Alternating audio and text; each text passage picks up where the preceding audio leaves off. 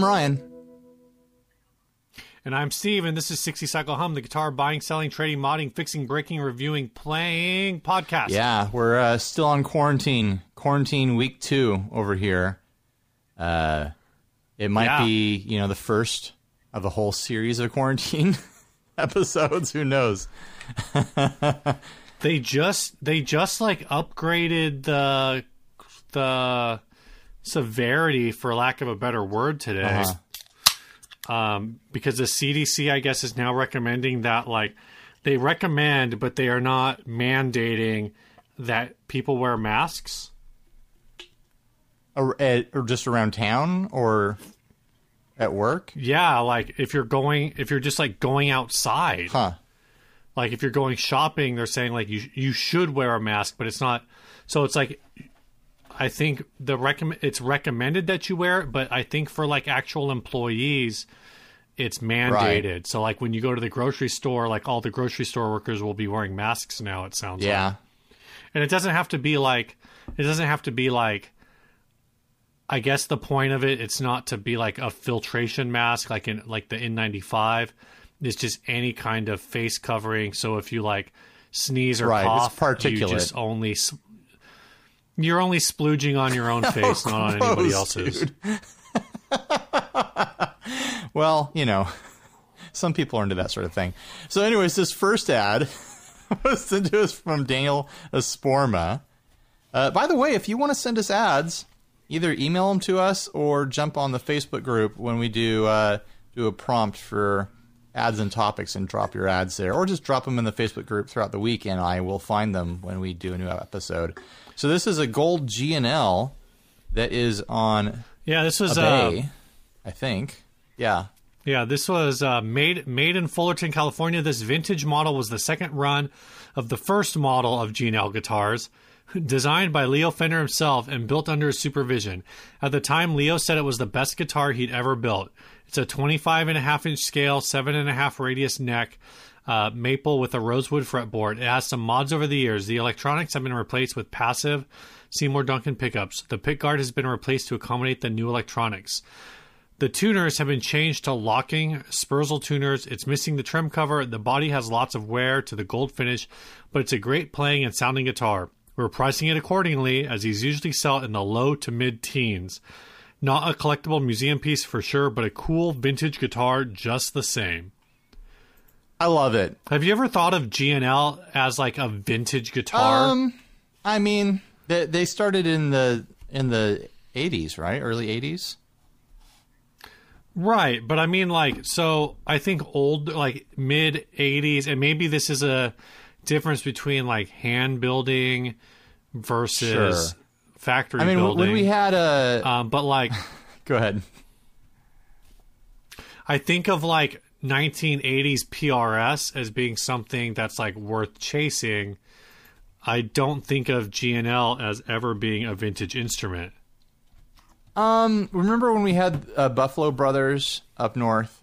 as a cool guitar shop. Yeah. they they would have like some really cool old G&Ls in, and when you see the old ones, like there is like oh this is vintage kind of quality to them because they're using parts and they just have an age to them and a patina to them and a you know a look to them. It's like okay this is not a new guitar, but this is still a good guitar.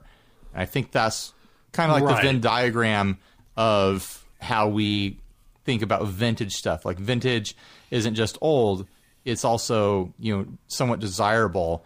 And I think there's no reason why G&Ls can't be that 80s G&Ls. Um, I mean, I look at this thing, and I don't even I don't care if it's vintage or not. I just think it's freaking cool. I love the the body shape. Um, I love the price. It's 600 plus 65 shipping from Connecticut. I love the gold finish that's relicing away into like that kind of like cop like that copper relic on the edges and stuff like that. The way like older gold finishes Yeah. can, because the uh, I think the metal inside of it is starting to tarnish. Well, it's kind of a trip, like where the um, where the arm uh, carve would Yeah. be. It's kind of like turning green. That's what I'm saying. I think it. I think there's you know there's like copper in the metal flake, finish, and as it wears, like it starts to oxidize. I've seen this. I've seen this simulated before on like relic style gold tops,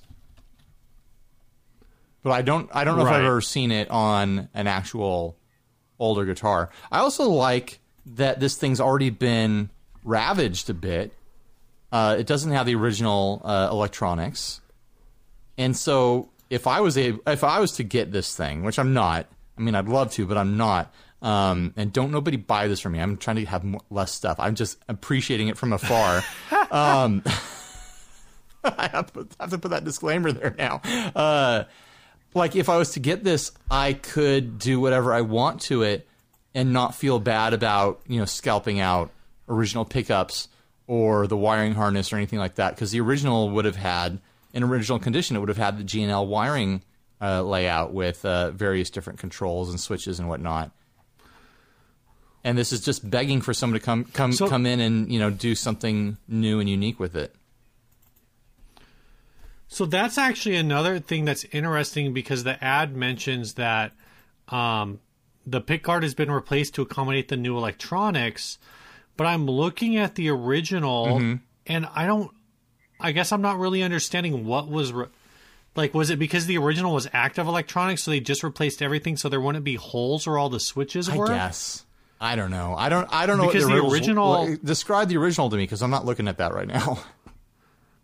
I mean, it, the original is also a two humbucker guitar. They're like the soap.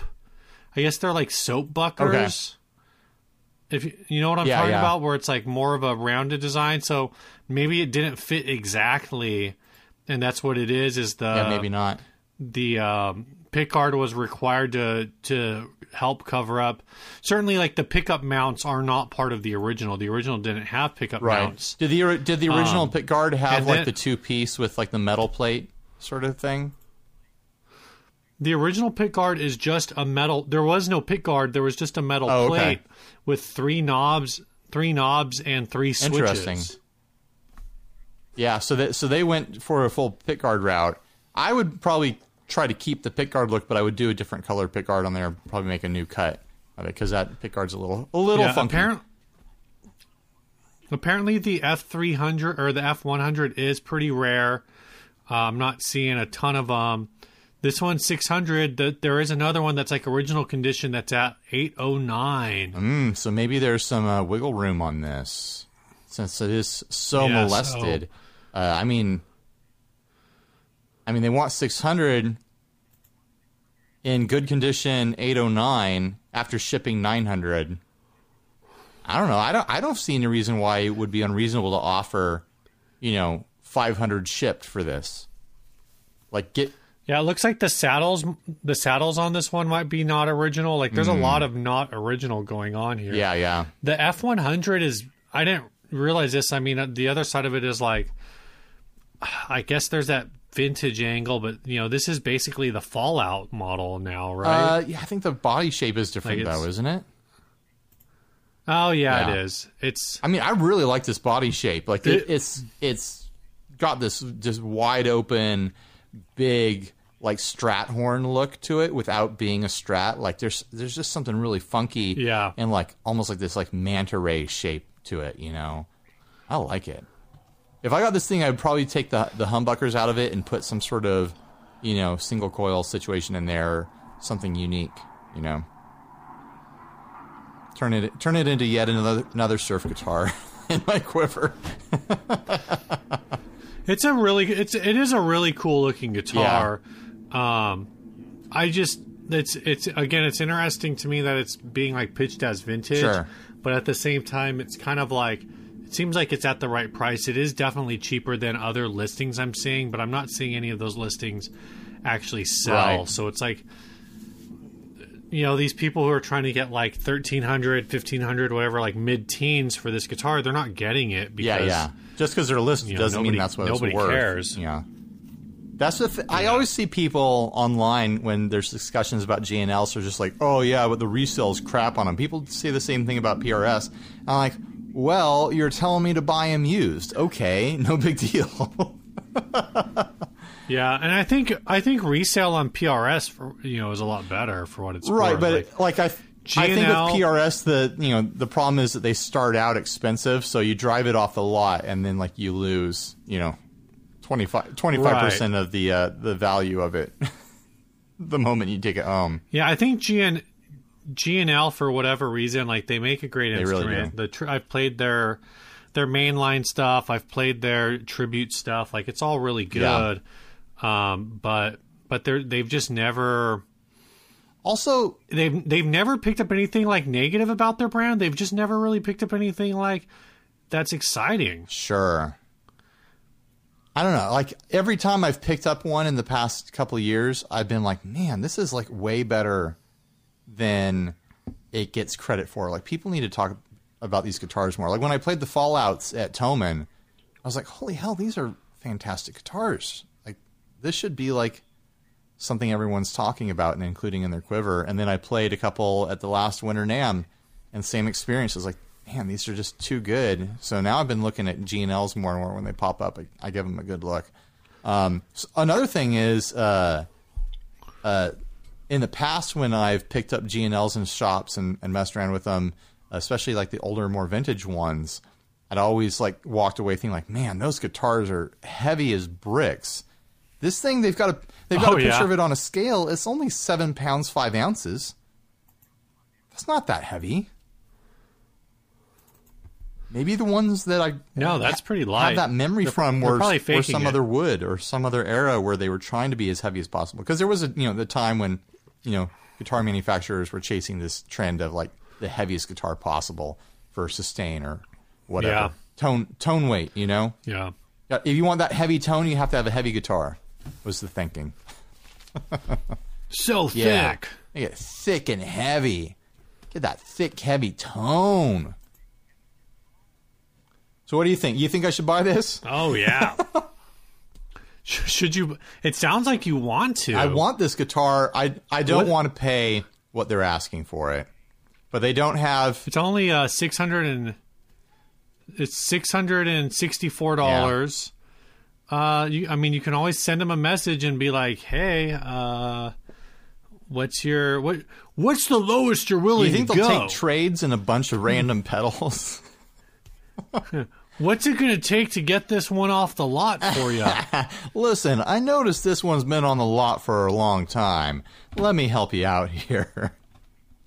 yeah, because I need another guitar in my life right now. It just looks so cool. I like Well, every you- part of it. oh, this one. If you want to make an offer, Uh-huh. this guitar is is uh also on Reverb. Oh, is it? For, for the same Yeah. price? Uh, five ninety nine plus sixty five shipping. right. Oh, there's only an ad. There's a message offer, and it, it's only add to cart. Oh, So this is being this is being sold by um, uh, an actual music store in right. Connecticut. Maybe I should track down the Um, store and just call them on the phone and be like, listen, let's work something out. I'll send you a bunch of Hey, pedals man. that will sell faster than this guitar will. I mean that actually I could. I, so it says they provide rare, vintage, and custom instruments. Mm-hmm. Uh, they have like they currently have 205 listings. Um, they have instruments, you know, rare ones like this old G&L F100, and uh, newer ones like a 2020 Ibanez GSR 200. Yeah, yeah. No, okay, that Vintage- that, that joke would have been better. Vintage and rare. It took me a second. I was I was just looking at They- the pictures, and then I caught up to the they fact that you were have making a uh, joke. they do have yeah they they do have a bunch of pedals that they're selling for new yeah, um so actually yeah like maybe you could set, set be like i'm gonna send you eight pedals you send me this guitar yeah. But then again, I really shouldn't have any more guitars. but then again, it is pretty sweet looking. But I shouldn't have more guitars. well you can you can have more guitars as long as in the process you get rid of like A pe- think of it I gotta get way. rid of If like you- a guitar's get- worth of pedals. The mass that a guitar takes up, that's how many pedals I have to get rid of. Well, the it's not about it's not about the mass. It's about the uh, the volume. Right. You have to you have to replace. You know, you have to make the space. So if if if you have to remove a shelf, uh, it's not even actually. It's not even a volume. Yeah, it's it's volume uh, because you have to make up that surface area. Right. Right.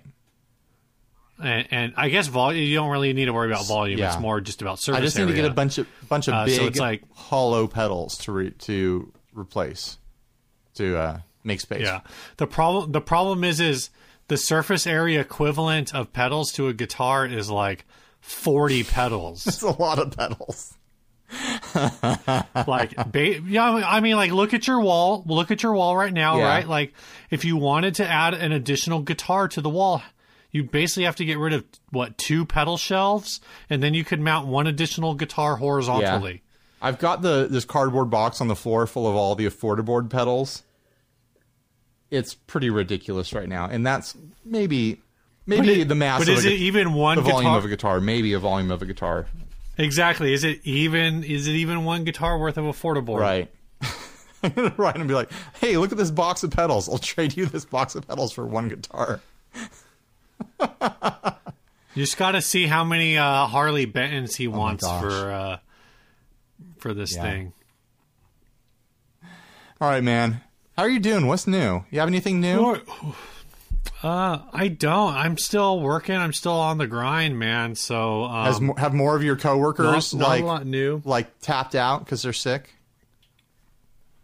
Actually, two of them came back. Mm-hmm.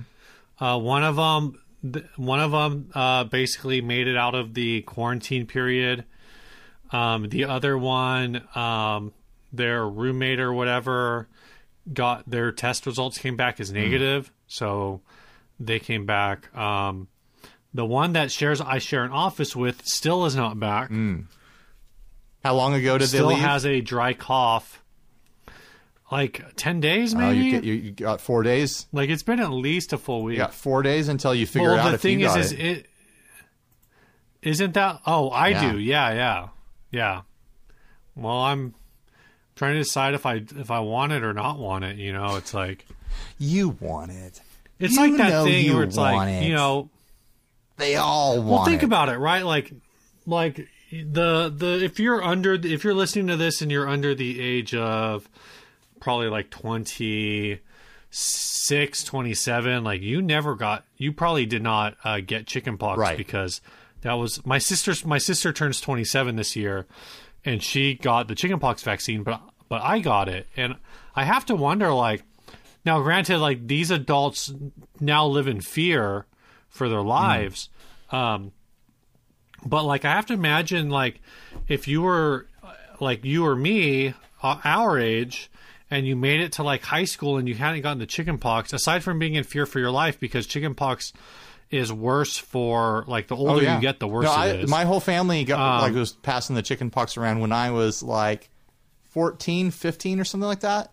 And my dad got it because he had never had it, and it took him out, like all the way out. Like Oh, he yeah. was bedridden and just like miserable and couldn't move, and it was really bad for a while. Yeah, so there's just kind of there's kind of just like this small part of me that's like wants to be trendy, you know, wants to be part You of wanna fit in. wants to experience it. You want to be like you Yeah, want you to be know, like Tom like- Hanks, and you want to get your PR agent to you know spread around that you got it. Don't worry, you're going to self quarantine, and that you can make yourself sound like a little hero.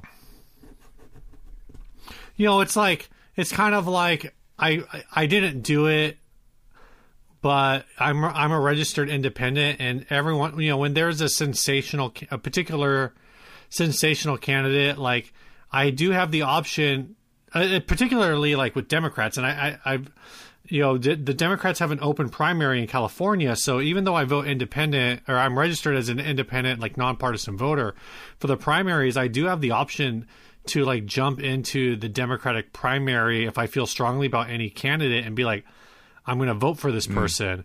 But the other side of that is if there's someone of like historical significance, you know, or whatever like like I could I could have re-registered like a year ago as a Republican just to vote for Trump, just in the primary, which doesn't matter anyway, Right. right? And just so it, like uh, forty years from now, I can be like, yeah, I, I voted for Trump. It was it was a it was a hoot. it was funny. Yeah, I did. Funny I joke. did it as a joke.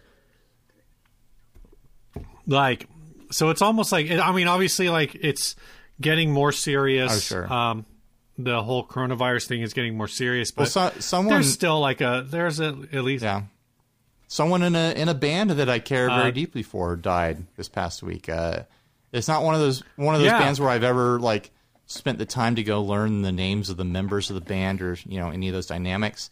And I don't remember the guy's name, but uh, uh, Fountains of Wayne. his name is adam adam schlesinger Yeah, Fountains of Wayne is, is a huge band for me. Like I've owned uh, two or three of their CDs over my lifetime, and yeah? I I wore them out. I completely wore them out. Like that, it, Fountains of Wayne was on heavy rotation in my car when I was a teenager and in college. Like that was really important music to me, and it it shaped me in a lot of ways how I think about music. And uh, I mean, it's it's crazy to think that you know this thing that you know we're we're talking lighthearted about it right now, but I mean, it is it's taking people out. It's it's a real thing. i'm all i'm actually always a little bit sad like how many people don't remember their first album i haven't listened to all of it but like i'll talk to people and they'll Oh, be like oh yeah fountains of wayne. I'll be like Mom. i'll be like oh yeah sing to sink to the bottom. And they're like no like what? No i, I only know stacy's mom. I'm like that song's that song's awful. Well, here's I was thinking about it because I i'm not a stacy's mom for so i'm not a stacy's mom fan i Here- guess. Here's the thing. I was thinking about it because I was I was listening to a bunch of their music, like going back, and uh, I wasn't listening to Stacy's mom, but I was thinking about it like if you if you listen to Stacy's mom in context of the rest of their music, it hits different. It just does. Like because the rest of their music is very kind of like kind of tender and introspective and a lot of like kind of whimsical storytelling and whatnot.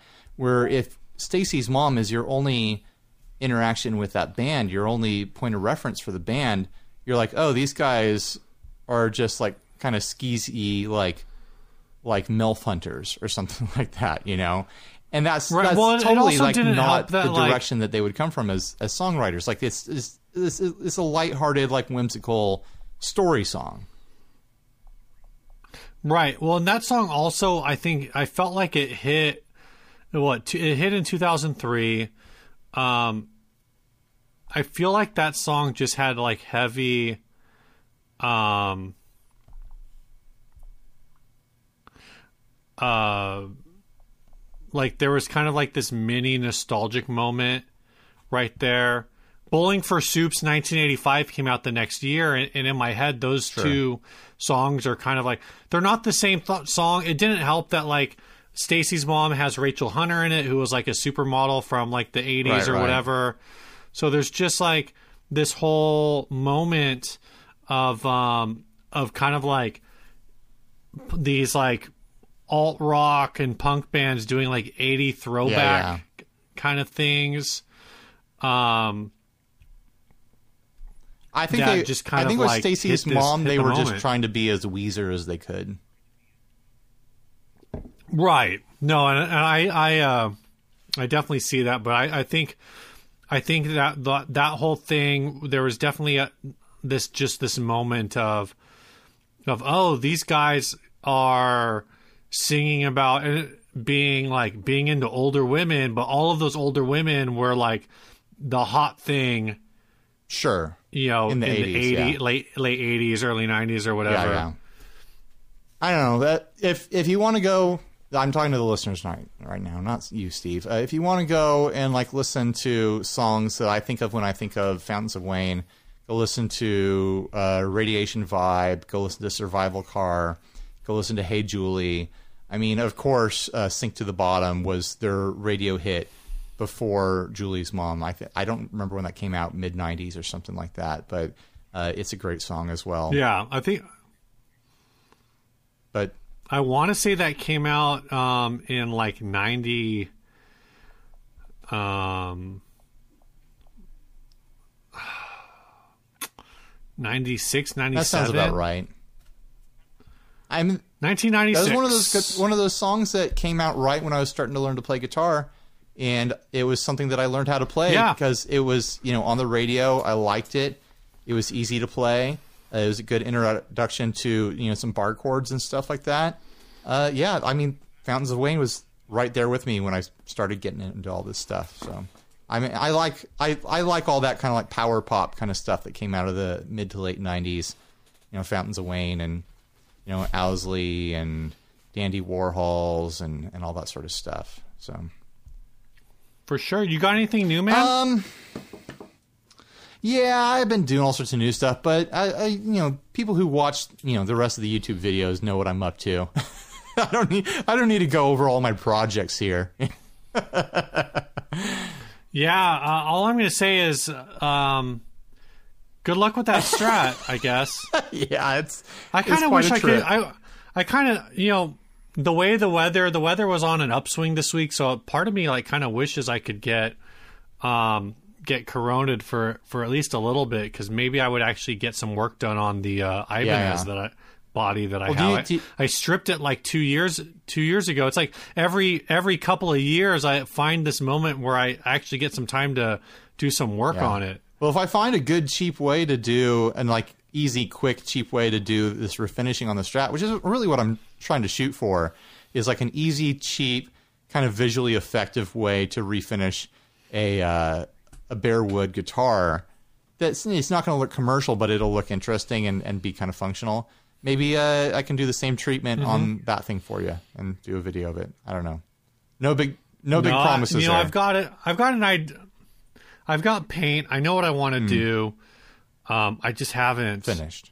I just, you know, the one of the issues is I got to figure out how to like if I'm how to string it up in my backyard because if I can't like do a dangle with it, Right. um, then basically I'm gonna have to like paint it and spend just a lot of time sanding it back to smooth. Yeah, yeah. Which I, you know, I may end up having to do no matter what. will. So, um, it- I'm just, I'm at a point where I'm looking at. I'm like, do I just do like some really light coats on the front and on the back? and if I do it light enough, then maybe I can avoid uh, having to do like some like major major sanding. But the way my yard is set up, I, it's just like pretty much. Basically, I'd have to run a rope from one fence to the other in order to like dangle a body Like a clothesline. the way that like I know you're supposed to do it. Yeah, and it's it's just not very effective Yeah. because it's like after you do that, then you have to let it sit out there for hours to dry off and like and like settle and whatever. Get, so uh, just I don't get, know. Uh, I need to figure something out. like a something out. microphone boom stand and hang a counterbalance off of one side of it. Oh, that's a good Yeah. idea. And hang the guitar that way. I've got a. I at least have a short mic stand. I thought I had a tall mic stand somewhere too. And if you, I've, I got, actually, I've got junk stands over here you could borrow next time uh, we're allowed to be out of the house and see people. You could borrow a, a boom stand from me. yeah. Get it all painted up. I was actually super super super bummed because I was gonna put my desktop microphone on a on a mic stand, and uh, so I wouldn't so I could be a little more natural in my setup, um, or at least differently natural, I guess. And uh, the little clip portion of the the Rode doesn't fit onto. It's not like a standard adapter. Oh. It's like it's it's closer to like a shoe adapter in Oh, size. interesting. So now I'm hoping that the uh, the stand that I ordered actually fits. Yeah. Or you'll have to get creative Um, in some the sort of boom way. arm I ordered. I'm sure there's some kind of like adapter. Yeah. Yeah, it's uh, called duct tape. wor- would work, but I'm I'm hoping I don't have to duct tape it Right, together. Uh, did you listen to the album? I did. Are we going to talk yeah, about yeah. it? We uh, uh, we take suggestions for our, our album uh, reviews from the inner circle. Ben Fur su- suggested Who- this one. Ben Ben. I think it's fair. Fair, Ben Fair. I think it's pronounced It's fair. F E H R. Um, yeah, he's he suggested Nickelback's Silver Side Up. I think this was like an attempt to torture. Um, but I I have to say, um, I did not say anything nice about this album. Um, but I think like if I would have purchased this when it came out in like 2003 or whatever, maybe like I won't say I would have been like super into it, uh, because I was like pretty standard evangelical Christian at that Sure, time. It's not like it's a dirty album though. I think I would have been. It's not dirty. It's just you know you can, you don't want to listen to. it. I don't. You want to just get into it. I actually took notes on almost every song yeah, I week. saw I saw your notes. I didn't read them, but yeah, yeah. Let's just get into it. Let, tell me what you think about it. I'm curious. Um, so so just to open it, you know, uh, Courtney Barnett last week. I don't remember what her first song was, but I know for like Guns N' Roses and for um, Van Halen, you know, we both made this note that like these albums open like taking no prisoners. Right, like right. they're just they're going Well, for it. This it's party from the opening riff. Yeah. This album opens with this open hi hat deal that I never liked it when we were in bands and our drummers would be like, "Hey, I'm going to do this open hat Right, thing." right. Like, there's something about the open hat that just is abrasive to me in uh, most contexts. You like a nice closed hat. Close that hat, says Steve. Yeah. yeah, I want I want that hat to be like nice and Yeah, tight hat. uh, really focused. um, but uh, but yeah, just from the beginning, I'm like, oh, here we go, like because it just felt like it was trying to be 80s, but there was something about the production that just wasn't there. And then, um, I wrote, uh, there's a lyric, he's drunk again. Dot dot dot. That's why he's listening oh to Oh this gosh. album.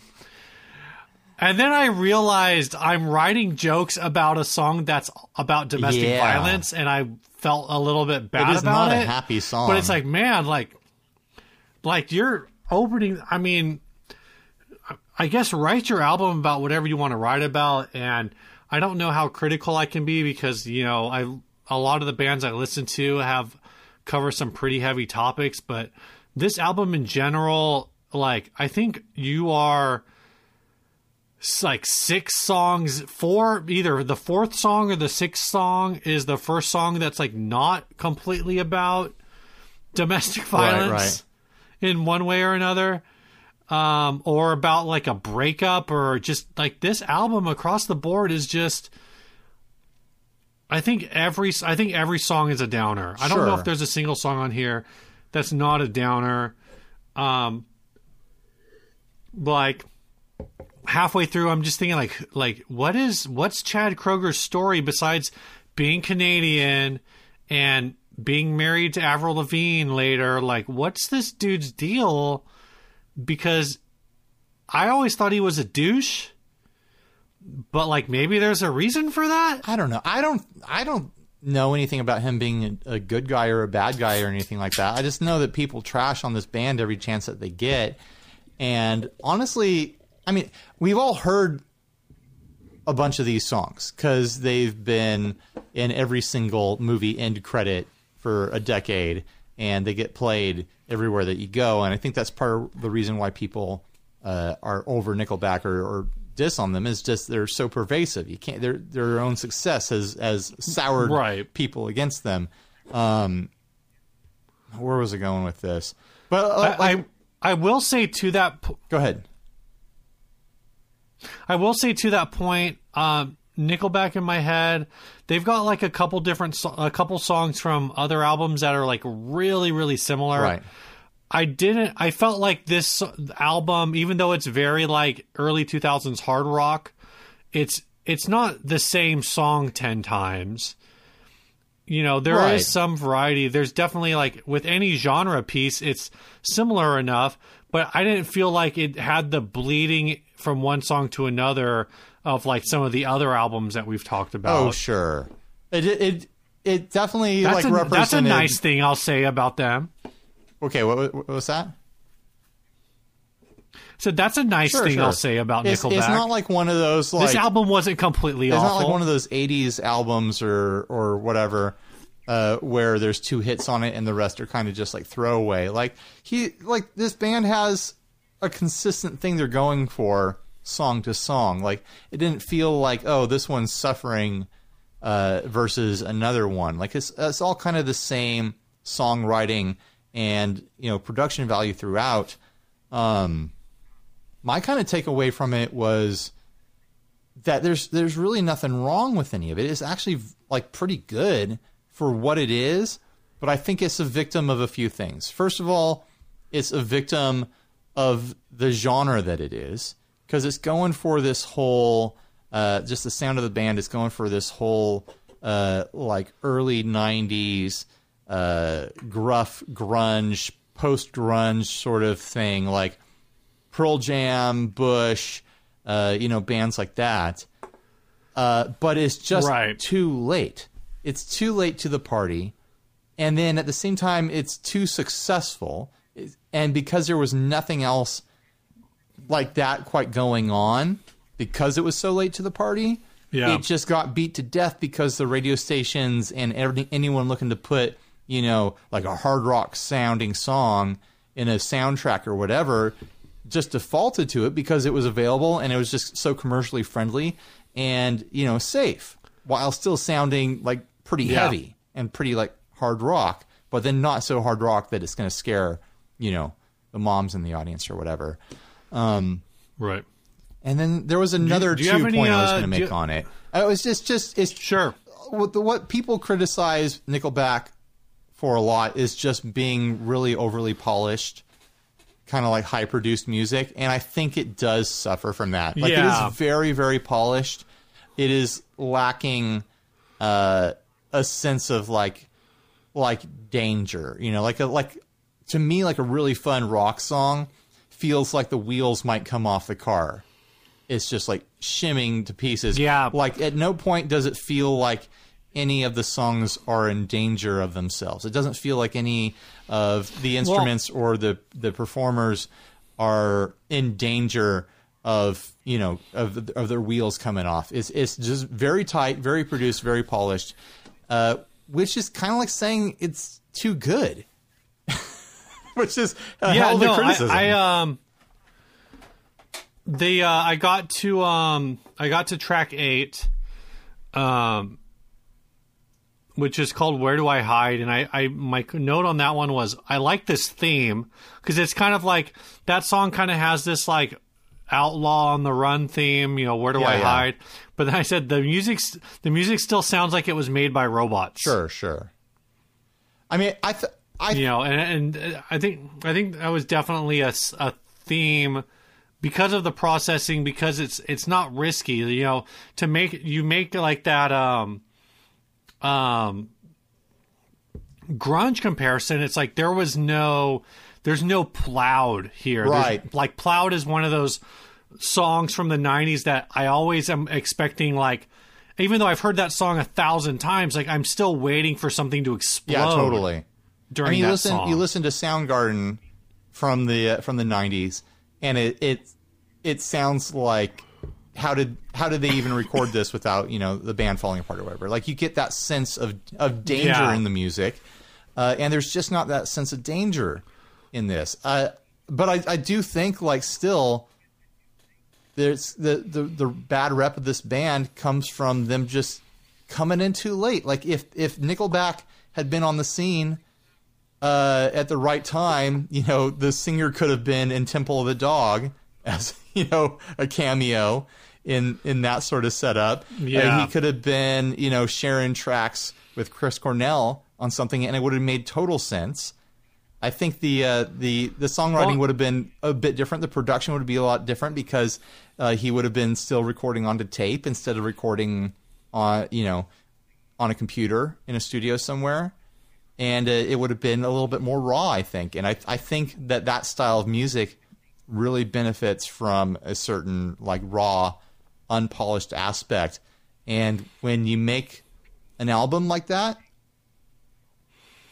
almost a decade too late, and it's just hyper polished, and there's there's no one else in the market to really like prop up that genre anymore. Like, I th- I think it just hits weird. But then at the same time, they're they're hugely successful. So they did something right, and I I if Right. I was them, I would just keep doing what they're doing, and I would never stop. It's Well, I mean, I think maybe that was part of the problem is because, like, I, I I'll say like, okay, this album came out in 2001, or this the this uh the big single off this song came out in 2001, uh, which was the second track, "How You Remind Uh-huh. Me." Um, good grief, that is dark. This album was released on September 11th, Oh.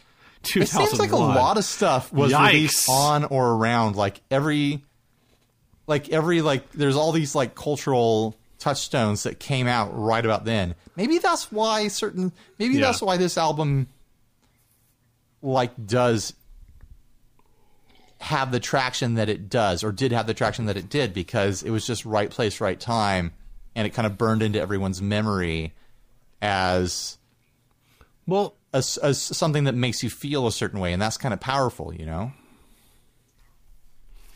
I I didn't I did not you know holistically. So I've always actually heard the album before this one is really good.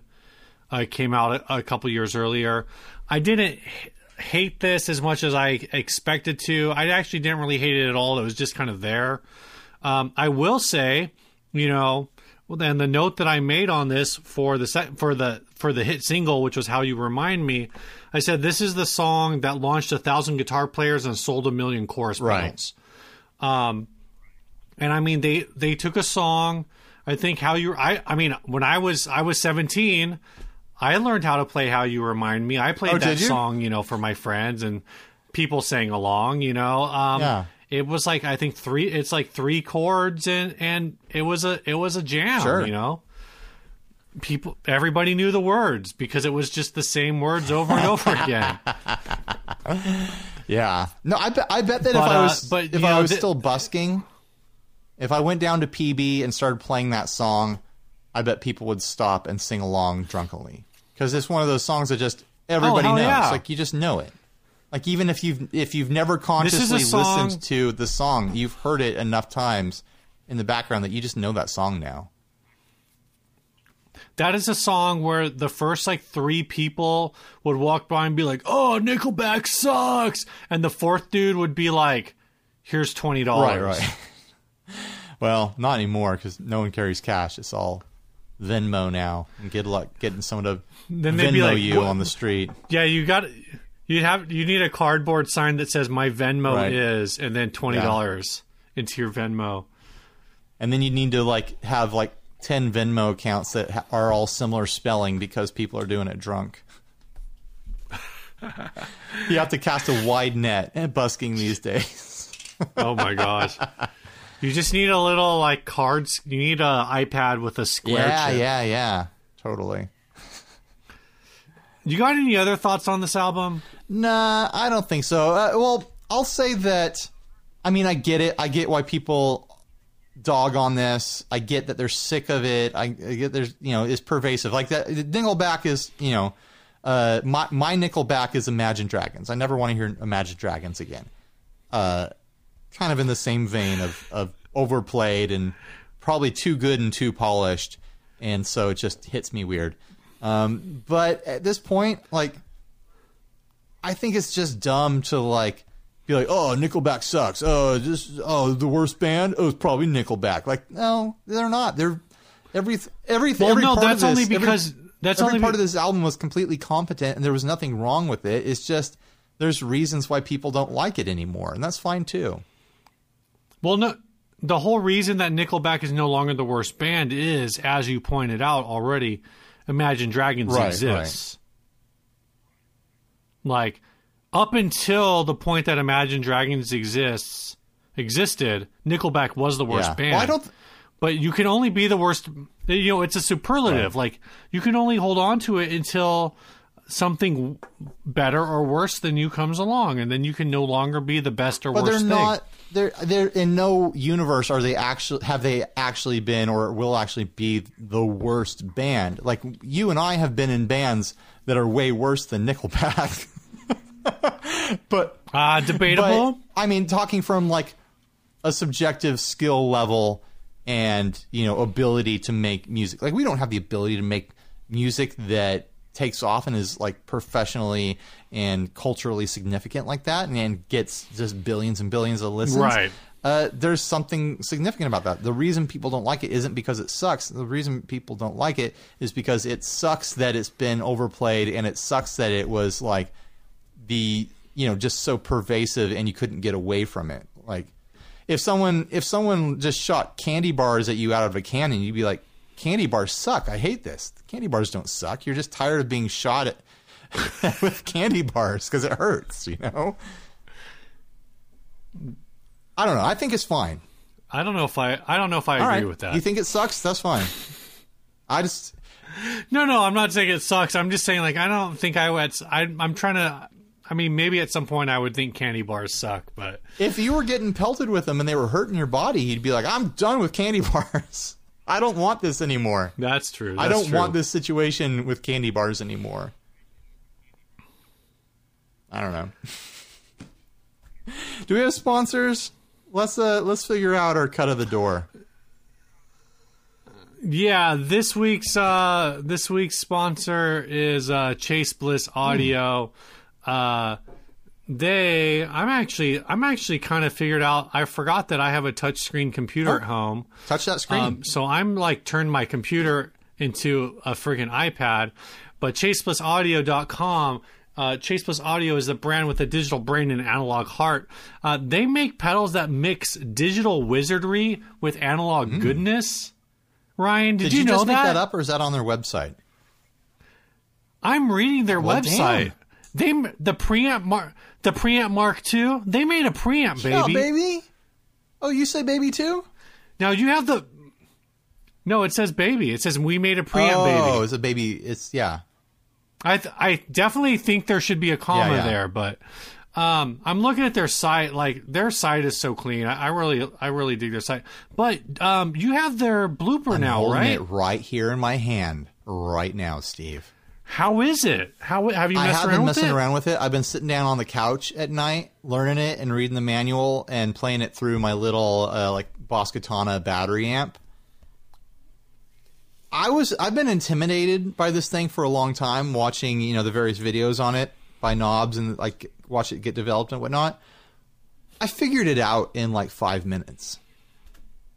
Like it's not hard. Like if you know loopers, it's not hard. It just does some extra stuff that gets really crazy, but also really fun and experimental. Like you treat this, you can treat this like a regular looper, and then you hit these two switches on the bottom, and you get into like crazy modify the loop mode. So you can just use it as a regular looper, and then for like your set ender, or to like do some sort of freak out part, or to build some sort of you know glitched out rhythmic micro loop or granular loop or whatever, you start messing with the other stuff it's really freaking fun. Like there's one setting where you can uh, change the speed of the loop forwards or backwards. So you could have it go really fast forwards and then ramp it back and it slows down, slows down, slows down to zero. And nothing will play when it's at zero because it's just sitting there stalled. And then you start rolling the knob back to the left and the whole loop starts going backwards slowly and then faster and faster and faster there's there's two different banks of mods that you can do to your loop, and you can combine them in all sorts of different ways.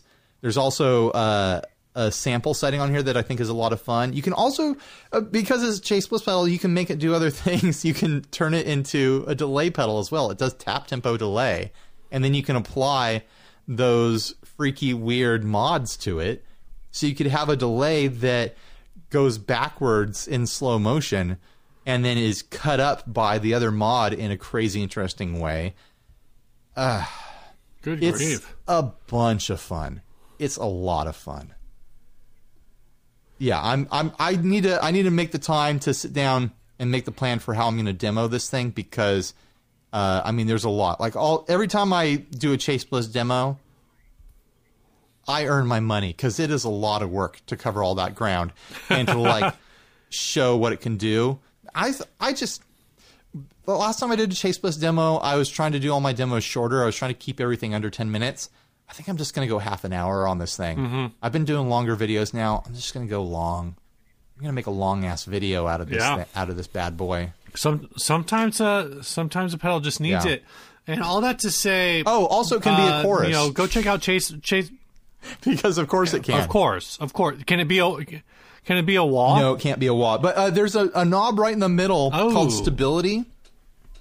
And literally you turn it up and it like makes it sound like you're playing a dirty record. Like it starts introducing noise and like chorus hiccups and it's kind of random and a really fun effect all by itself. Like this thing is just chock full of all sorts of stuff you can do with it. I haven't even scratched the surface of the of the bank on the back yet and I've already gotten so deep with this thing it's stupid. It's definitely like a like if you're looking for something to keep you entertained in quarantine, you could probably spend a week or two just exploring the blooper for sure. You still there? There you are. Um, I, yeah, no, I actually, I, actually, I am. Turns out Mm-hmm. I am. Um, I will say, I, I do want to say rather, um, that Chase Bliss is shut down right now. um, as of March 25th, uh, they are not shipping because the state of Minnesota issued a shelter in place, but you can still go to Instagram and follow Yeah. them. You can go check out their website. Uh, you can still order stuff. You just won't get it for a while. Or, you know, if you're like in my situation and- you're still working and, and you're, you know, blessed to be able to do that, um, start putting some money away, Yeah. man. Like, Prepare for you for know, this could be what I, I, I know there's definitely um, a lot of people out there who are looking for people to support um, when those uh, stimulus checks comes in, and Chase Bliss is definitely one that you should consider. You know, uh, throwing some money at, and yeah, you won't get your pedal until uh, they come back online. But good grief, man, they they make some monster yeah, stuff. yeah. So, uh, anyways, thanks for sponsoring us, Chase Bliss. Uh, if you're looking for pedals more creative than you are, the only option is Chase Bliss Audio. I mean, come on, that's top of the list of pedals more creative than you are. And don't Come on. don't kid yourself. You're not more creative than a Chase Bliss pedal. You just aren't. No one is. Just deal with it. Uh, going back to stimulus checks, I got a comment on one of my Harmony videos and uh, the person was like, "Hmm, these things are twelve hundred dollars. Man, I just wish I had you know just some sort of random check showing up at some point in my life that would cover that amount almost exactly." Oh my gosh. So uh, if you're looking for a way to spend your stimulus check, I mean, I can get behind it. I love my Harmony. They're twelve hundred dollars, guys. Go check them out. Spend that check all at once on one guitar. Yeah. All right. Uh, this topic was sent by Noah Barnett. He says if you had to choose a different instrument and give up guitars and basses, what would you choose? We'll say, for sake of argument, that you'd be able to play this new instrument fairly well right Sure. away. Well, what what if here's what about this premise, Steve? A magic genie shows up when you're walking on the beach, and he's like, "Steve, I will exchange your current skill to play guitar and or bass with any other instrument in the world. You will just no longer play guitar or bass. You will now play another instrument with the with the same competence as you did with the other instrument. Like, what would you choose?"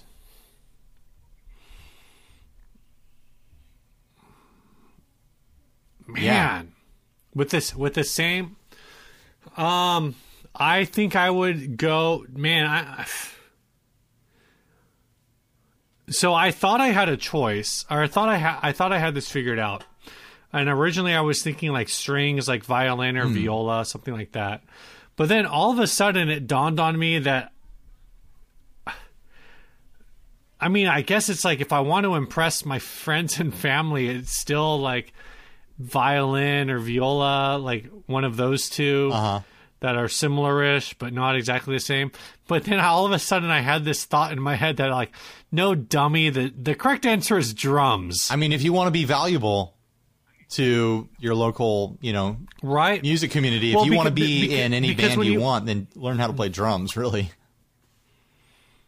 Yeah, well, my thought is just like, well, what is because I guess I'm taking the way you're phrasing it as like, what instrument like you that you would be able to play that instrument competently enough to play in front of people, and and and the people that you were playing in front of would be like, yeah, you should definitely do that right, again. right.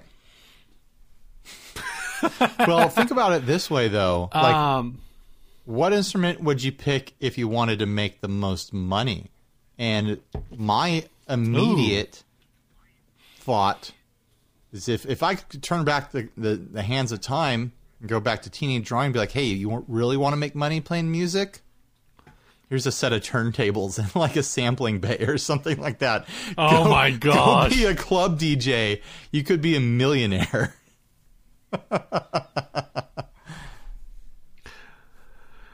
I know that's ah. depressing, right? I, I don't know. I mean, you prob. I don't think that's really true. the high, but- the the uh-huh. highest grossing musicians in the world for like years and years now have been DJs.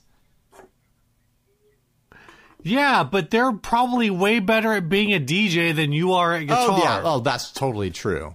Uh, uh, did you watch that? I forget what the name of the show was. It was about. It was like a drama that was framed in the early days of hip hop. Man, I wish I could remember, remember the name of that. But there's a whole part um, like showing you what it takes to mix beats between turntables, and I was like, uh, no, thank you. I I don't have the skill for that. Like that's a little bit intense. Like you're you're having to listen with, you know, two ears into one brain, two different things at the same time, and then sync them up and mix them in an auditory capacity and in a visual capacity, just looking at the records. Like it is like to be a, a legit DJ and make beats yeah. that way is pretty intense. It's not loose and sloppy the way I play guitar, that's for sure. Yeah, no, there's a lot of tightness and there's a lot of there's some um, some instinct. I'm sure it's all know, different now with you know um, digital sampling and the equipment people are actually using now. They're not just you know laying down hot wax or whatever. Uh, but you know the the, Sure, the but- but core with element that, of like- the skill set is is pretty wild. Yeah. Um Yeah, I don't know. I, I think what would you go you think you that's what you would go with is two turntables and a microphone? Uh, well, clearly I don't have enough skill to actually do it. Um, I think drums is smart. I wish I could play bass competently. Um, I've always been a frustrated uh, trumpet player, though. That was the first instrument I picked up, and I just didn't have the ability to make my lips do it right. Uh, I picked that up in the fourth grade, and I I stuck with it for months and months and months, and I just couldn't make it work. And no one was like, "No, Ryan, keep trying." And when I said, "I I don't think this is working out. I don't think I should do this anymore," no one no one was like, "Oh no, you're you're getting better." Everyone was like, "Okay, cool, yeah." We'll stop Yeah. paying the uh, we'll stop paying the uh, the rental on this trumpet and return it right away. you don't suck at trumpet, you're pretty. exactly. But I've always been kind of attracted to uh, trumpets. But then it's also a really inconvenient instrument to play at home. It's super stupid loud. Right. Yeah, and, and I mean, I guess that's what I'm thinking about too. Is like that's why I'm like, well, do I like strings versus drums? Like, you know, strings might not have like the same amount of, and it's. I guess it's also like thinking about like, well, do I get to build on this, Yeah. right? Because like, if you're if you were saying like, yo, you have the same competence you have at your current instrument, but it's a different instrument. It's like, well, should I just pick piano since it seems like piano is the foundation to like all Yeah, music? piano's a really smart instrument to know how But to then play. that- I kind I kind of do wish I knew but how then to play that's also why because there's a lot of fun stuff you can do with that. and that's but then that's also that's also like why I'm thinking about drums because it's like well drums is like the foundational like Yeah. rhythm of everything Yeah. you know so couple, I think those are a couple good choices um non-standard instruments what would you pick standard. like what's in the? Are you talking about like a like a bagpipe or something? Uh I'm picking jaw, Jaw harp. harp. I can play jaw harp pretty good actually. Have you ever played one of those? No, I, I don't even know how to. I don't even know really understand how they work. No, actually, what I would really pick is the didgeridoo. It'd be it'd be pretty fun to to rip at harmonica. Harmonica is a really fun instrument when it's used correctly. oh yeah, yeah. Dude, Um, you'd be like Huey Lewis. Did you know Huey? Did you know? Huey Lewis was a harmonica ripper, or is a harmonica ripper? I know very little about Huey Lewis other than How dare you, sir? He like we I'm gonna make you listen. Uh, I'm gonna make uh, you aside- listen to Huey Lewis one of these weeks. I don't know why. That's what I'm saying. Like, there's like the thing is, is I kn- I think I know more about your likes and dislikes with music than you know about Sure. mine. Not that I di- would necessarily dislike Huey Lewis, but I think I have more. Like, I think my modern assumptions of the music that you have that you have not listened to prob- poten- potentially surpasses. No, I think it definitely surpasses like older music that you pr- might have assumed that I have listened Sure.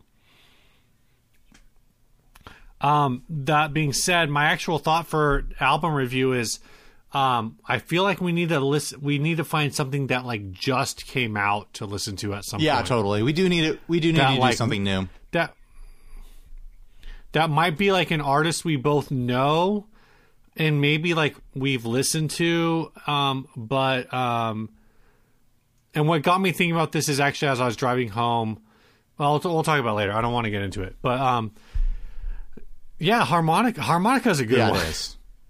Absolutely. Uh, you want to hit this next ad?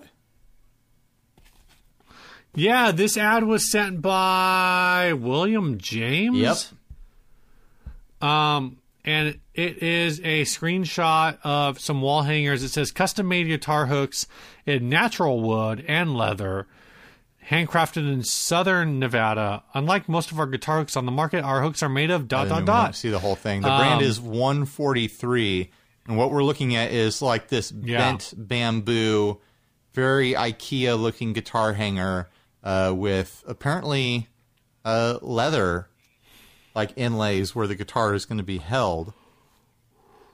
And there's some clear like Yeah. like things that don't make sense with the photo. One being these to be displayed in this photo, the hangers are put pretty much side by side, very close to each other.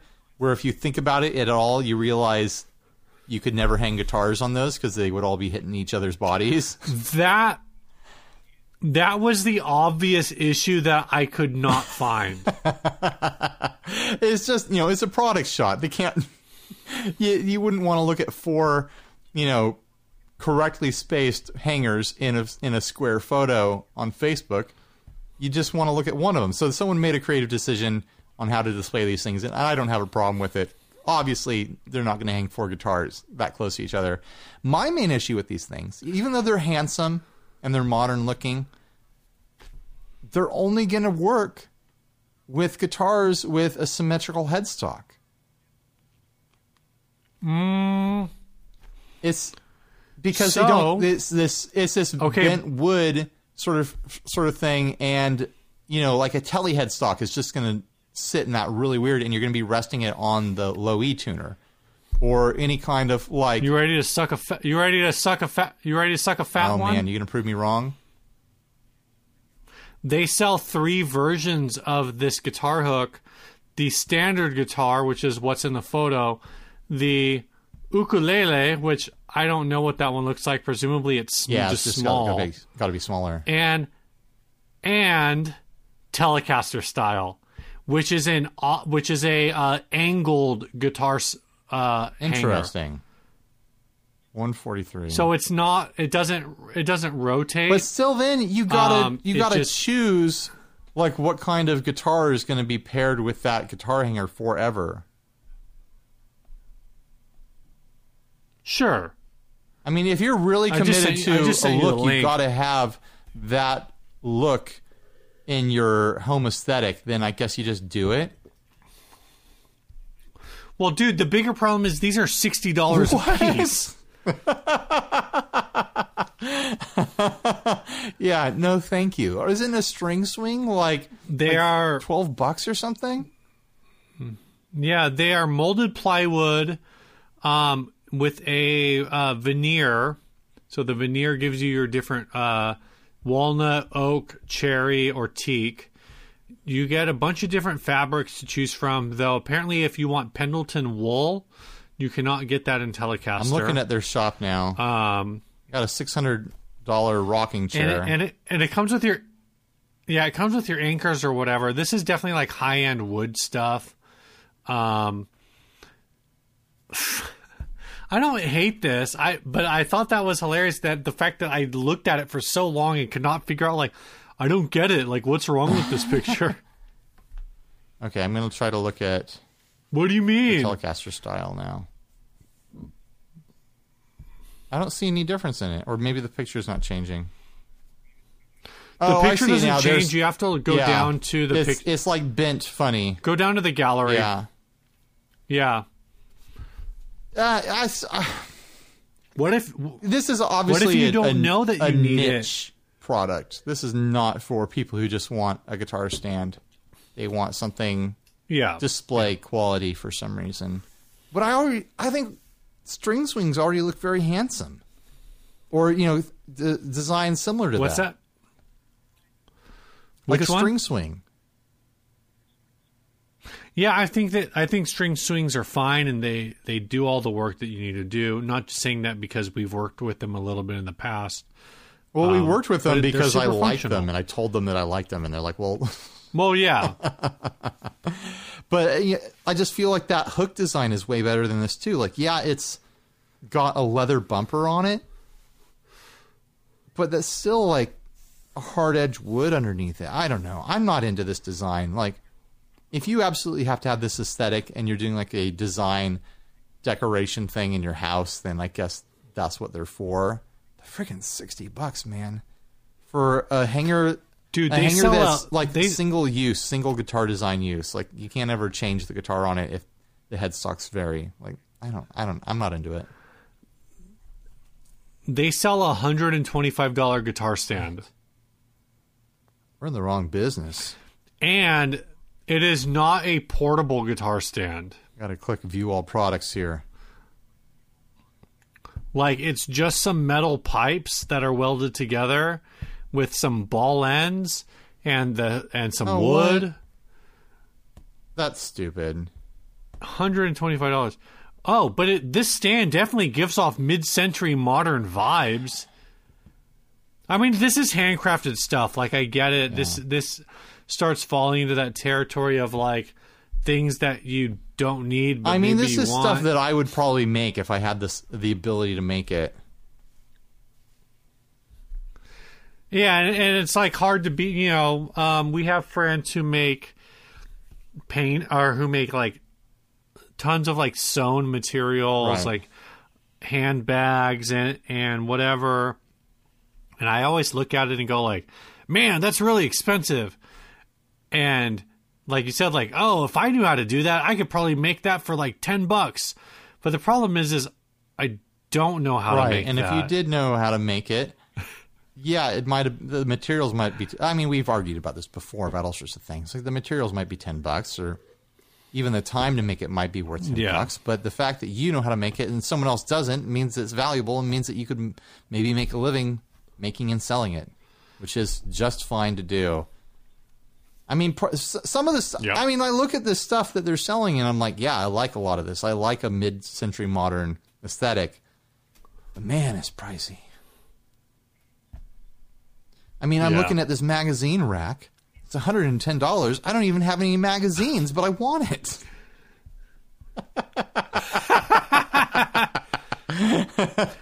What even is a ma- what is a magazine, dude? There's a forty five dollar toilet paper holder. Steve, are you wiping your ass with magazines? It it doesn't even it doesn't even come with toilet paper. Oh man. All right, uh, let's uh, All let's right, hit the next sponsor and then do the next two things and then do the last There's thing. there's no other sponsor, man. that was it. Just Chase We're Bliss. poor this episode, guys. If you're com- if you if you own a Um, company or th- work in a marketing department somewhere, and uh, you want to sponsor us, hit us up. Let's work something out. Let's. That's how you get like us sponsoring like JJ's towing in in uh, Little Rock, Arkansas. We got. I'd do it if they if they want to get the word out through our through our show. I'd do it. We got hit up by uh, what is it? League of Shadow Legends video game. oh yeah, Raid. Raid, Raid, League of Shadow, Raid, The one whatever. that like they they make don't know. people like read the script, and so every every channel Yeah. that covers it Yeah. reads this goofy script about video games. And I was looking at it like, oh man, maybe we should do it as a joke. Like they're offering us like 150 bucks or whatever. We could do it as a joke. Glenn did it. and then uh, and then I started to look through the process, and they wanted us to like like log into their site through our YouTube account, and I was like, ah, hell no, I am not doing anything shady like that to do a joke for 150 Yeah. bucks. No freaking way. So. We don't, we don't have 150 bucks, Steve, is what I'm trying to tell you. That is accurate. All right, this next topic was sent by Simon Jeffries.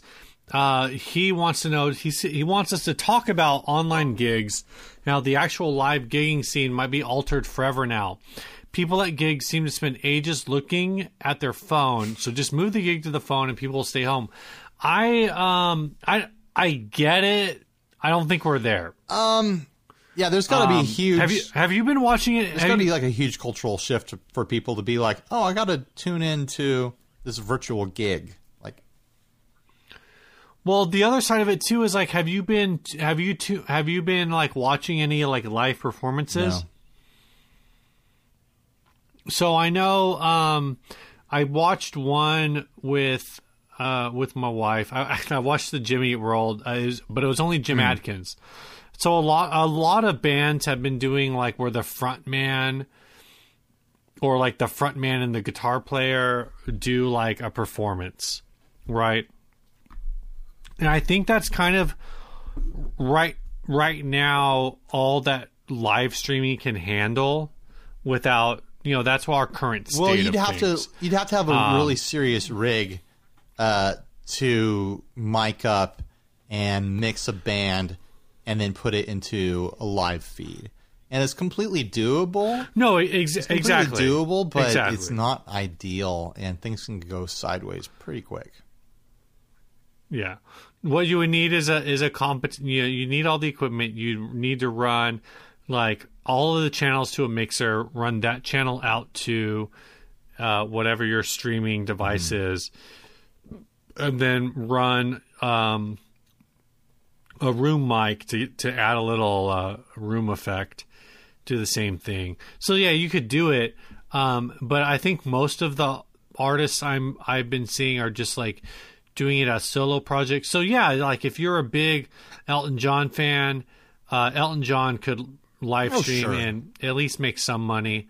I don't know how much of a cut the venue is getting, um, but that's the other thing is like how do you make money on this? Like if if like how big of an artist do you need to be to say we are never playing or I or we or whoever like are never playing a show ever again face to face. We will we will only do live Right. streams.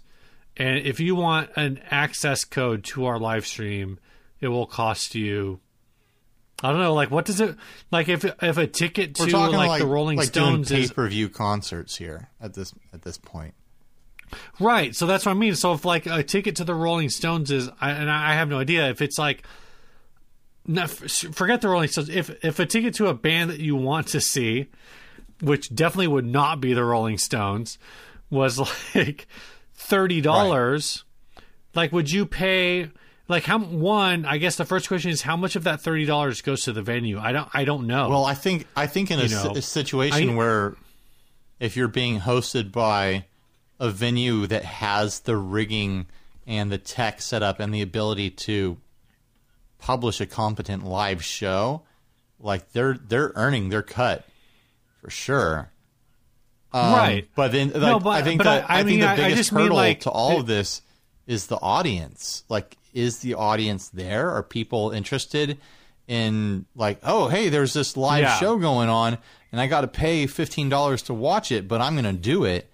Like, I I don't know if that audience exists right now. Like, are you gonna are you gonna pay Yeah, fifteen dollars like, to, one of the- to watch, you know, uh, you know, some show going on at the Belly Up?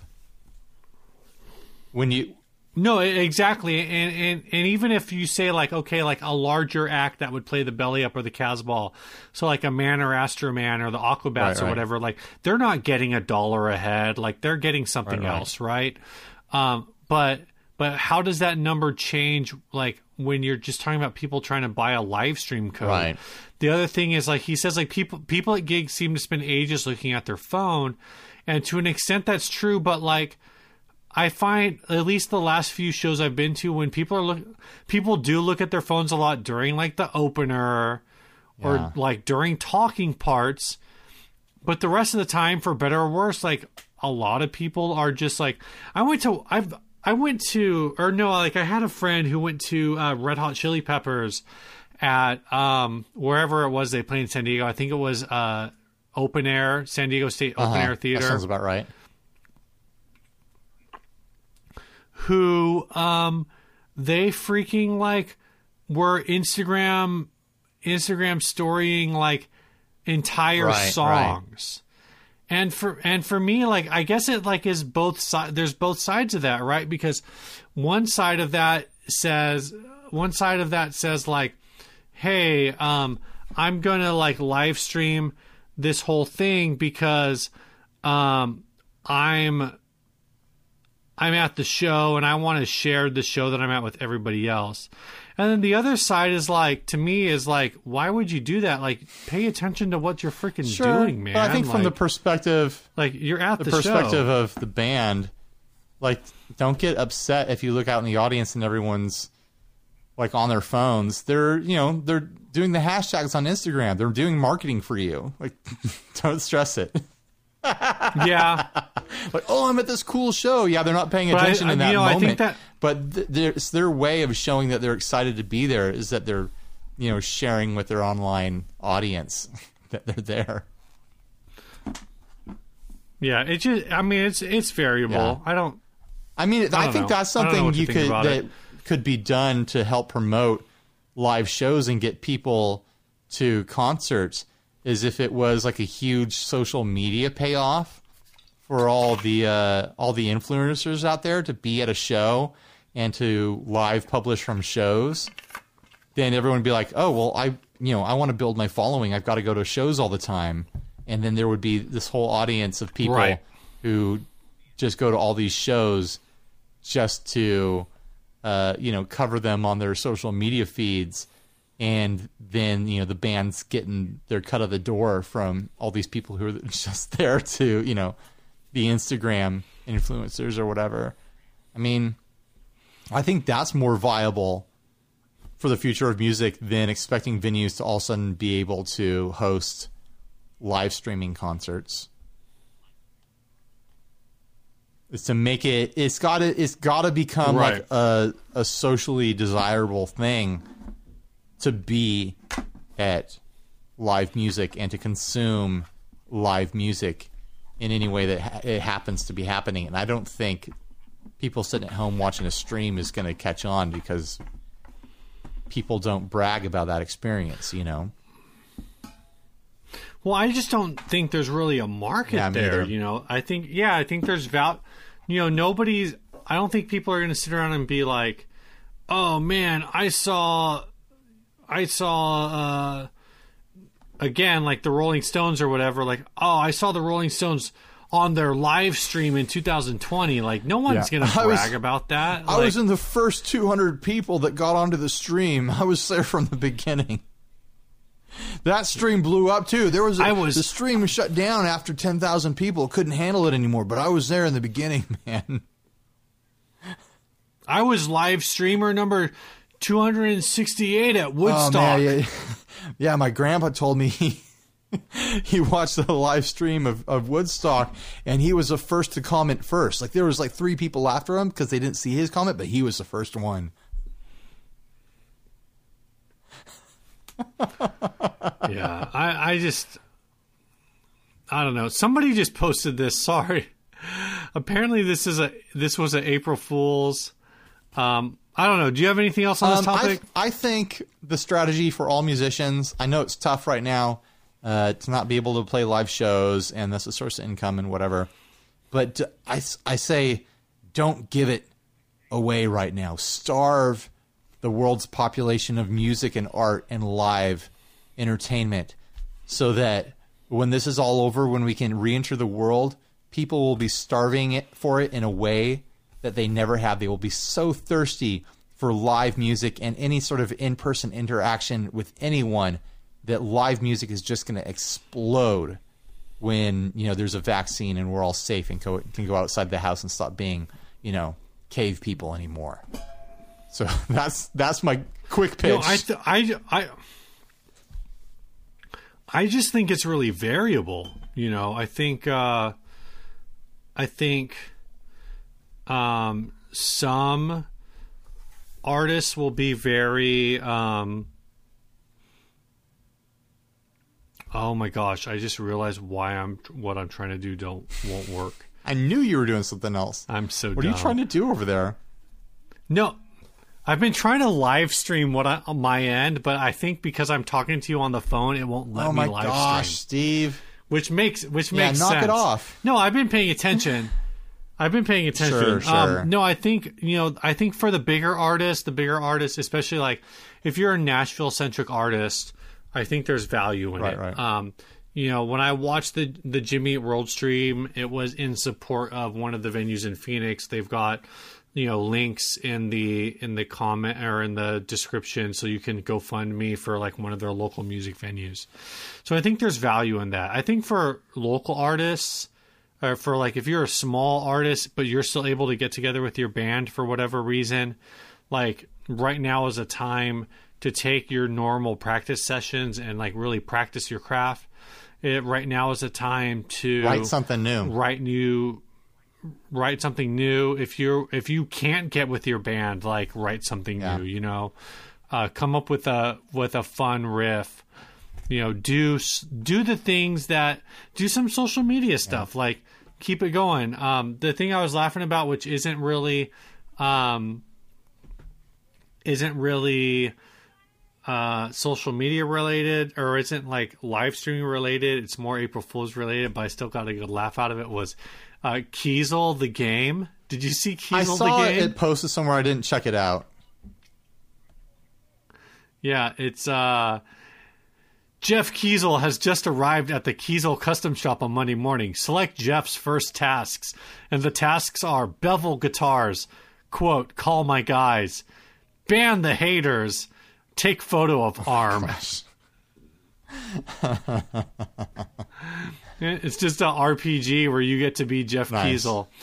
Um, yeah, I I don't know. Like I've I've watched a couple of music live streams. I think my wife has watched more. I think maybe if we were home, or if we were both home at the same time, we would watch more of them. Um, I think it's really cool that to see artists who like. I mean, and maybe it's a thing about privilege because they can, but who aren't being like real sour about like, yeah, all- our entire summer tour got Right. canceled. Um, but but you know, we're gonna do. I'm you know, we're gonna put together some some different content, you know, in the time being. Let's get, let's move on to this next ad and get out of here. It's been a long show. Well, I got to do, right, do housekeeping housekeeping. first, Ryan. You always forget about housekeeping. Sorry, sorry, uh, Um, Patreons. I didn't this- mean to forget about you. Uh, this is a time uh, where we thank the people who support us on pay, pay, pay, pay, pay, pay, Patreon. Nice wind up there, dot com. Yep, yep, that's what I do. Um, this is, of course, um, our Patreon. I tried to find a link to it and I couldn't because I'm dumb. Oh, patreon.com slash 60 cycle humcast. That's real this time. I'm actually Yeah, there you at go. it. I'm reading it on the screen. I can tell you that we have lost patrons Uh-oh. this month, and I'm not gonna. And that's okay because I know everyone's Yep. got stuff. Pay your to deal bills, with. guys. Don't worry about you got stuff to deal with. Deal deal with those things. Um, but um, I do want to thank Joe Terwilligar and Levi Litve, who have joined us at the one dollar level, which is of course our favorite course. level is the one dollar level. Um, if we could get every single person who listens and watches this show to support us at the one dollar level, we would not have enough money to retire. Um, but we could pretend that we did. Um, I mean, it would be life changing for both of us. It would. Um, but uh, all that being said, at the one dollar level, we will add you onto the um, little signage at the end of the show that has everyone's name on it. Um, at the five dollar level, I've got a little uh, merch pack to send you, and at the ten dollar level, you get in the little merch pack.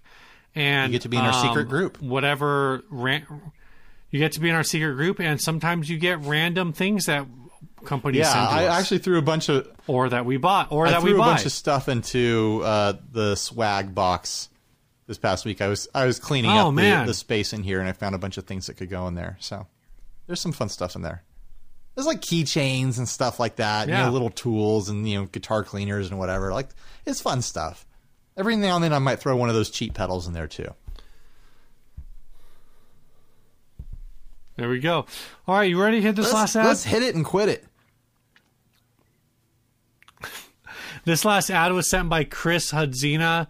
Uh, it's a made in Mexico Strat. Needs work. Frets are low, but plays great. See picks. No case.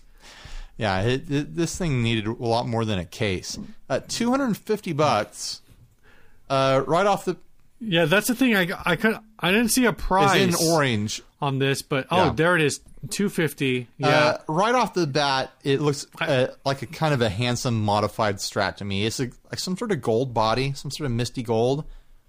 It has a mirror pick guard, which I've always kind of hated mirror pick guards because they get so many fingerprints on them and they just kind of look ugly. But something about this works for me. It's got uh, those kind of like orangish, copperish, like Gibson knobs on it instead of uh, fender knobs. And it has a maple neck. But then as you scroll through the photos, you get to a shot of the headstock, and oh lord, this poor headstock. How does this bad thing happen to it over and over again, and the person didn't stop? Yeah. Like they have, it looks like they reamed out the holes with, I don't even know what. Like a, they have like a pet woodpecker that mean- they let open up these holes. Do you think they just like picked? I mean, I want to say like they picked the wrong side, but it's also like such a bad hole. It's like they took a smaller drill bit and then by hand like carved the holes bigger. Were they trying to put bass tuners in this? Because the holes are so big. like I think I could fit my my like index finger through these holes. That's how big they are. Ah, they're not. They're maybe not that big, but they are. I could. You could definitely fit a pinky through there. Yeah. Also, like it seemed like there's a lot of glue or something, like Oh, all trying to up. put this back together. And and the real kicker here is this is either old enough that this is actually a um. This is at least from the same era that the Squier series Stratocasters were Yeah. being made. I don't know if this is one it of has that them. black But this is the old all. all yeah, it's a 1995, uh, so it's definitely an older one. Um, I will say though, two hundred and fifty bucks. I might pay that just to get that gold body. You know, really, and then you get and then you get the the you know the rest of the hardware with it because I think that neck is just scrap at this point. you think you think that gold body's a? I guess I mean it looks original. I I, guess. I don't I don't think they were making gold bodies back then, so it might be a refin or they might have gotten it somewhere else. But I mean, you get a gold body anywhere and it's going to be more than two two hundred and fifty bucks. It looks a little rough You don't think you could just like? You don't think you could just buy gold paint and make something that looks almost No. as good? You- You've seen how I paint. That's true. No, I'm saying for 250 for Right 250 now- get a strat body that's loaded with pickups and hardware and everything. I think that's a fair price for 250. Um, but that neck is just it's over. They already they said that the uh, the frets are worn down. So it's not like it's not Yeah. like that's even attractive to try to save the neck because you could dowel this and put a bunch of glue in it and resurrect it, and it would be functional. Like like you could make that structurally strong enough again to to hold to, to hold tuners, but if the But that's going to take if some the frets work, like if the real frets work. need to be redone, this is a Mexican strat neck. You can replace it for two hundred bucks or whatever. Why would you go to that trouble? yeah, but now you're four. If you're going to pay two fifty for this, and then you're going to replace the neck, you're like four hundred dollars deep on this thing. When you could just go on Craigslist, sure. and get a uh, uh, sage green Fender Strat for three hundred and seventy dollars. Yeah, I, I think Mexicans And there's Mexican nowhere- there's nowhere on more the frets. expensive now than that. I think you're you're looking in the the mid 400s. no, no, I'm I'm lit. for Mexican strats now. No, I'm literally looking at one right now Oh, in you? Rancho Bernardo, Sage Green, 2003, uh, for 370. I, I do agree. Like overall, the, the prices have increased. Yeah. Uh, there is someone. Oh, that's a Squier too. Don't want to don't want to deal with that. There's another like uh, Sunburst 2004 Does it have a um, Strat for 400. maple necks or rosewood? Both are Okay. rosewood. Yeah. So, uh, the cheapest maple right now is a made in Japan. Oh, this is a Squier made in Japan, uh, but it's a Japanese Squier for um, two thousand or for th- five twenty five. So the prices are going up, um, but I mean, maybe they'll go back even down like again. you said, like this yeah, this yeah, this is maple neck, sure, but you're gonna have to do some work to make it even yeah, usable. that neck is over. like this this neck is this neck is worthless. This neck is next to worthless to anybody who is not comfortable doing work. I want like I don't have the space. I, I even if this was like a hundred dollars, well, a hundred dollars you could salvage the body. Yeah. But the neck, like I don't have the tools to repair I wouldn't that. pay five dollars for that neck. That neck is done. Um, But the body, I'm telling you, man, for two fifty, I might be tempted if the if this was local, just to get that body, and then you know, uh, I could swap everything from my Strat over to it and not have to repaint my Strat right now. I mean, I I guess, Yeah. but I feel. I mean, I guess the the real draw is that color. it is. You're assuming that that color is good. Um, I think I feel like you could get a Strat body for. Um, and again, this is an older one. I think you could get a Strat body in gold for a better price and probably just use pickups that you already have and they would be an upgrade over the pickups Oh, sure, that this is going to come with. You you might be right. My- uh, Everyone, find me links to guitar bodies that are cheaper than this and be- a better deal than this, and I'll check them out. Not saying I'm actually going to buy anything. I'm just saying, prove me wrong. Prove to me that I shouldn't buy this. You're gonna have like six. You're gonna have like 15 builders hit Oh, you up. Uh, like I'm finding gold Strat bodies on Reverb for ninety dollars. They're not Fender bodies, but okay, I'll have to go window shop that tonight when we're done recording. you you can get an Aztec gold body from Guitar Fetish for ninety dollars. Yeah, but this, sometimes those guitar fetish bodies are pretty wild. I was looking at those It- though. It's the uh it's the XGP series, so it's like they're better. It's supposed to be their better Well, maybe stuff. I'll maybe I should check that out at some point. While I still experiment like with painting this guitar body, it might take me a while to get to the point where I Oh can my actually gosh. use it. You know. All right. Well, thanks for watching the show, listening to the show, everyone. Um, if you're looking for some way, well, we got one oh, more well, thing. you man. want to do the song, right? Yeah, That's Well, right. I'm, I'm just doing a little bit of closing statement before we play the song. Just saying, All if you right, if you all right. Uh, this week's song. if you want to do anything to help the show uh, in ways that we've never asked before, I've been thinking maybe we should ask people to go rate the show on iTunes. We haven't done that in a really long time. We've we spent all this time building the show as a YouTube channel, and we've neglected the podcast side of it. And you know what? The guitar nerds are out there. all talking big talk because they think they're the number one guitar podcast. But uh, hey, guess what, boys? You're not counting the YouTube views that we get. I'm just saying, get us some love on the iTunes, and maybe we'll get bumped up in the rankings. Just saying. And then and we'll uh, you know we'll stick it to those guitar nerds over there across the pond. All right, tell us about the song, Steve. This week's song was sent by Ian Ferguson. He says, Hello, gents. This song is about cowboys on Yeehaw. drugs. This song is called John John Wayne Does Oh Cocaine. Too much fun. Yep.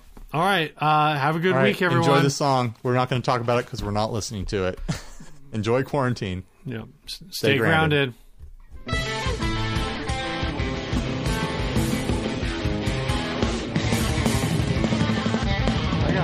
Audacity so I can